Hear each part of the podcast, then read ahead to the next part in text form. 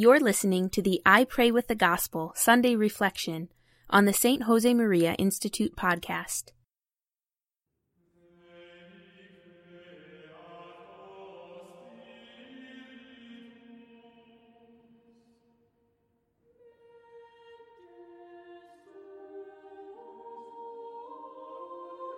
In the name of the Father, and of the Son, and of the Holy Spirit. Amen. My Lord and my God, I firmly believe that you are here, that you see me, that you hear me. I adore you with profound reverence. I ask your pardon for my sins and the grace to make this time of prayer fruitful. My Immaculate Mother, Saint Joseph, my Father and Lord, my guardian angel, intercede for me. The seventh Sunday in Ordinary Time. A reading from the Gospel of Matthew, chapter 5. You have heard that it was said, You shall love your neighbor and hate your enemy. But I say to you, Love your enemies and pray for those who persecute you, so that you may be sons of your Father, who is in heaven. For he makes the sun rise on the evil and on the good, and sends rain on the just and on the unjust. You, therefore, must be perfect as your heavenly Father is perfect. All the moral evil in the world can be justified as a response to the previous offense. How many times a child scolded for hitting his sister will reply, You are right, Mom. It's my fault. I'm sorry. How many times instead you hear, She started it. That's how fights start. He pushed me, I pushed him. He pushed me, I pushed him a bit stronger. Then he called me such and such, and I called him a bigger name. Does this sound familiar? Every fight is always started by the opponent. But what matters here is not who starts, but who stops it.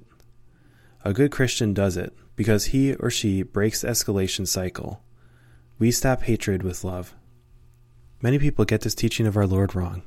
They think that Jesus asked us to forgive our enemies, but he didn't say that. He asked us to love our enemies, which is very different. During the Spanish Civil War, thousands of priests and religious people were killed out of hatred. A few months after the end of the war, St. Josemaria took a taxi in Madrid. He tried to converse with the taxi driver, but the man wasn't very friendly. Suddenly, the driver asked him, Were you in Madrid during the war? Hearing the affirmative answer from St. Josemaria, the driver snapped at him. Pity that they didn't find you and shoot you dead. St. Josemaria remained silent praying for that poor man. At the end of the trip, and despite the priest's financial straits, St. Josemaria paid him a very generous tip, saying, Take this and spend it on a good gift for your kids.